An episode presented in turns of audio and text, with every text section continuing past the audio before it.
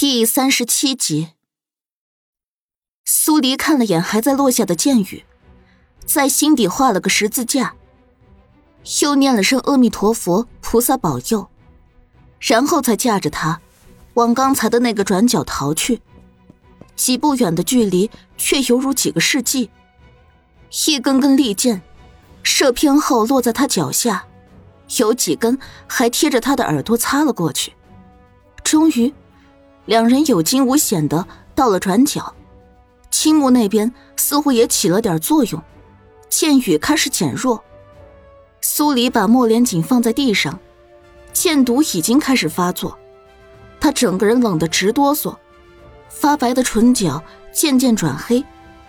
他顾不上其他，抬手就开始撕扯他的衣服。你做什么？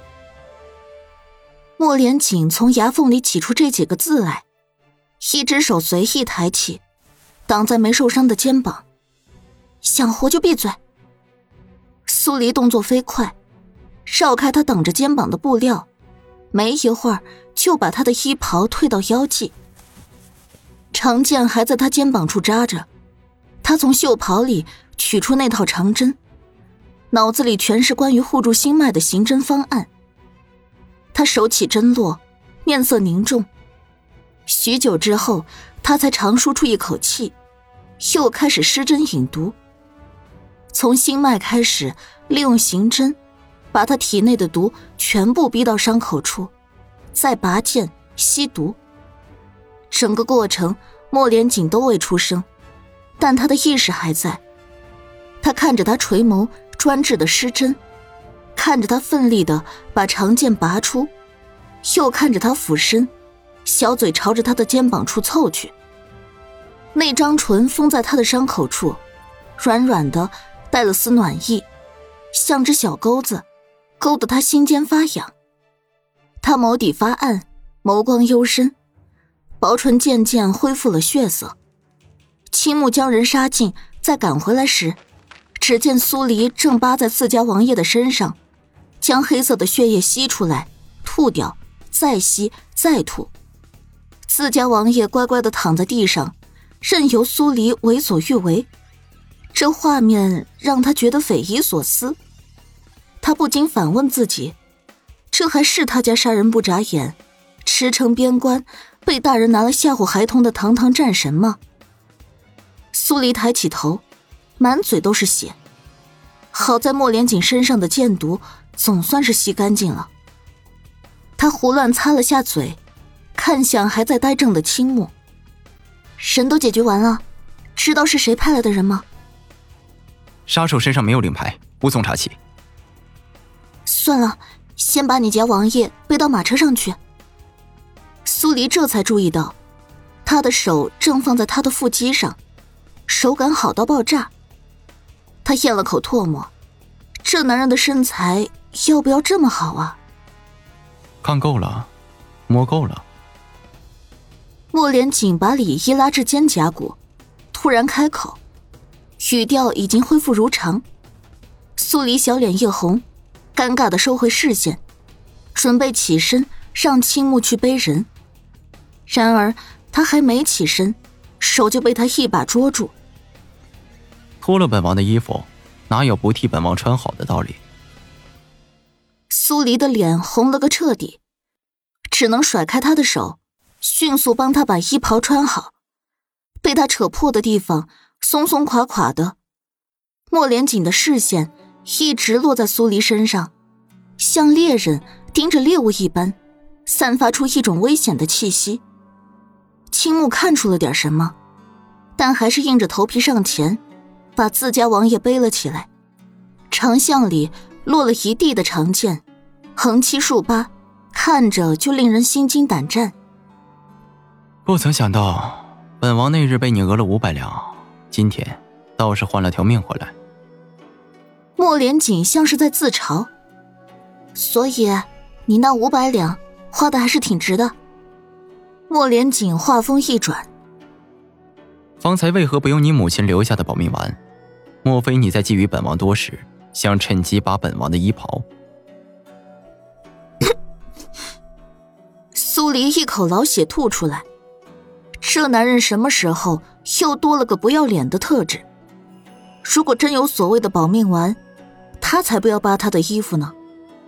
见他脸上掠过一抹不悦，莫连锦不动声色的蹙了下眉，语气恢复一贯的冷邪。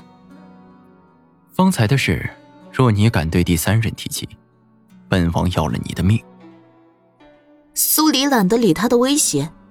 宝贝的拍了拍袖袍里的长针，这是他第一次失针，居然顺利的帮他捡回了一条命，实践的不错。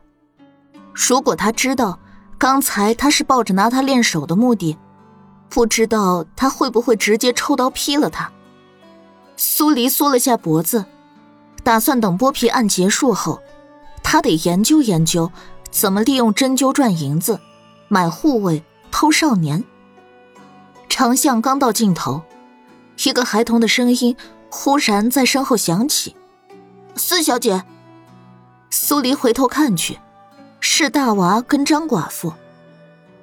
他们显然也被一地的长剑吓到，跑到近前后，大娃还特意关切了一句：“四小姐有没有受伤？”“我没事。”苏黎伸手摸了摸他的头。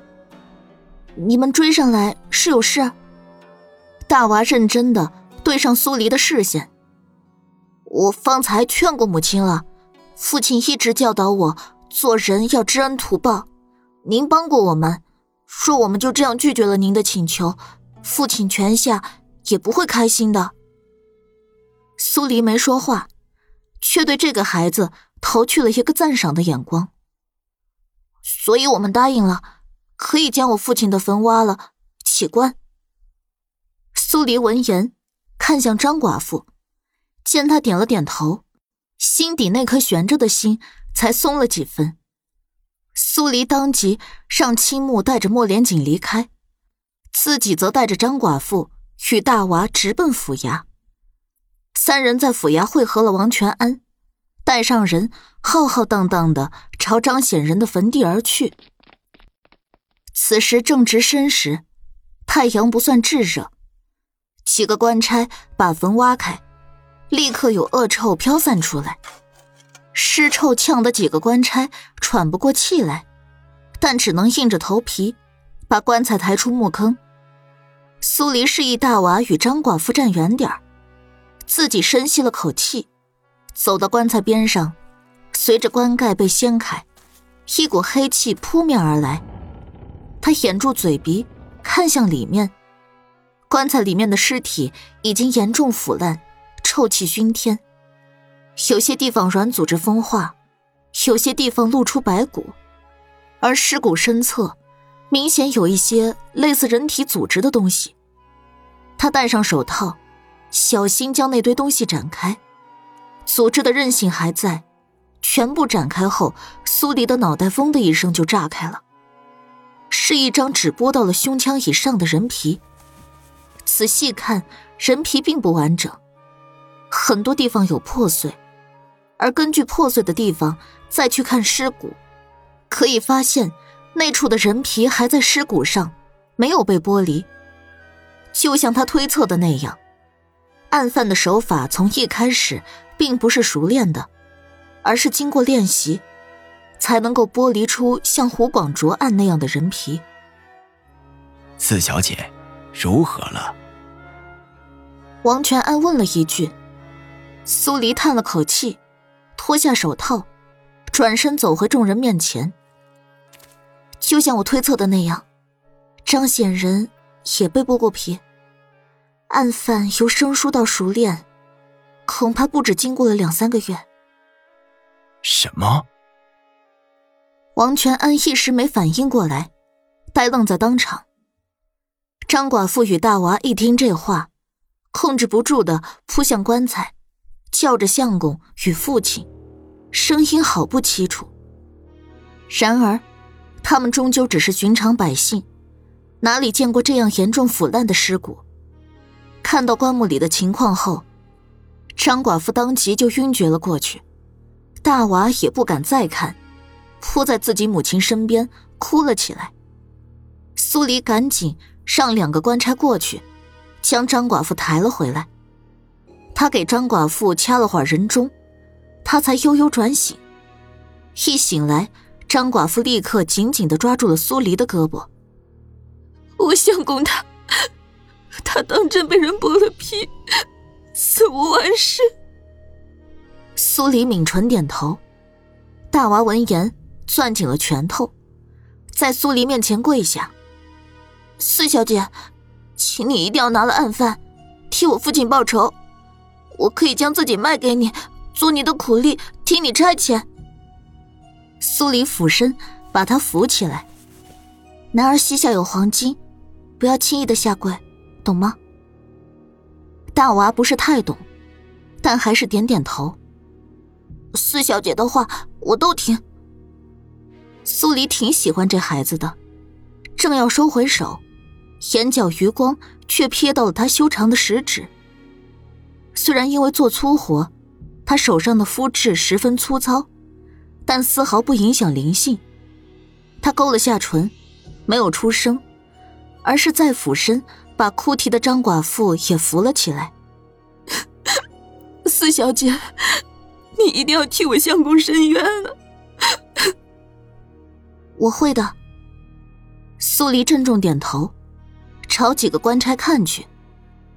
你们先将棺材送去义庄。是。四小姐，这案子如今变成这样，接下来要怎么办呢？王全安回过神，当即就叫苦连天。如果查不清案犯的第一次犯罪时间，那就无法给这个案子定下排查方向。这样，可以先找几具半年内下葬的尸体，查看是否被剥过皮，依照结果缩放时间，一定要确定凶手犯下第一个案子的时间。好。王全安点头。这时，宋来也闻讯赶了过来，跑得一身大汗。四小姐。我是不是来晚了？他一边说话，还一边喘气。正好，尸体要被送去义庄，你跟着官差们一起回义庄，其他的验尸时我再跟你细说。好。宋来看了眼张寡妇母子，而后跟着抬棺的官差离开。苏黎与张寡妇母子在城门外分开，马不停蹄的。随着王全安去找六个月内下葬的人，或许是怕自己的亲属死无完尸，有户人家很干脆的就答应了。一番挖坟起棺，尸体完好无缺，没有被剥过皮。他们又去找五个月内下葬的人，开棺过后是一具接近白骨化的尸体，但尸体旁边依稀可以看见有皮肤组织的残留。有的是很小一点，有的则是稍大一堆，只凭肉眼就能分辨出，那是被剥下来的皮。这个阶段的案犯，大概还是个生手，人皮被剥得零零碎碎，一点也不完整。苏黎脱下手套，看了眼已经黑下来的天，可以确定了，案犯最开始剥皮的时间是五个月前。看来王府尹得通报上去才行啊！毕竟我们现在对案犯毫无所知，要想破案，只能在案犯动过的尸体上面找线索。四小姐的意思是要将五个月内下葬的棺材全都挖出来。除此之外，王府尹可还有别的法子？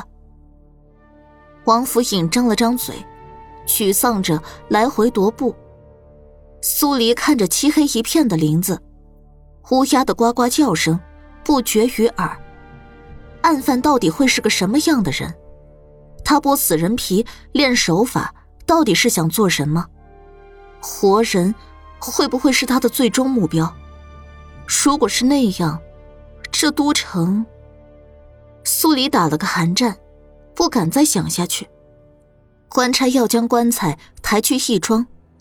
家属哭天抢地的咒骂着案犯，苏黎已经找不出话来安慰这些可怜的人了，只能长叹一声，跟着官差往义庄而去。在半路，他遇到了赶来的宋来。苏黎把案子的情况大致跟他说了一遍。宋来愕然了半天，才冒出一句话：“莫非真是鬼杀了鬼？”苏黎没好气的拍了下他的头：“你是仵作，不是神婆。”可是这样诡异的案子，古往今来，那些古书上都未曾记载过呀。那你可就得努力了。说是破了这个案子，你的大名将会出现在史书上，千古留名。宋来抓了抓头，苦笑出声：“哎，四小姐又拿我说笑。”苏黎不再说话，一行人进了义庄，把棺材抬入停尸房里。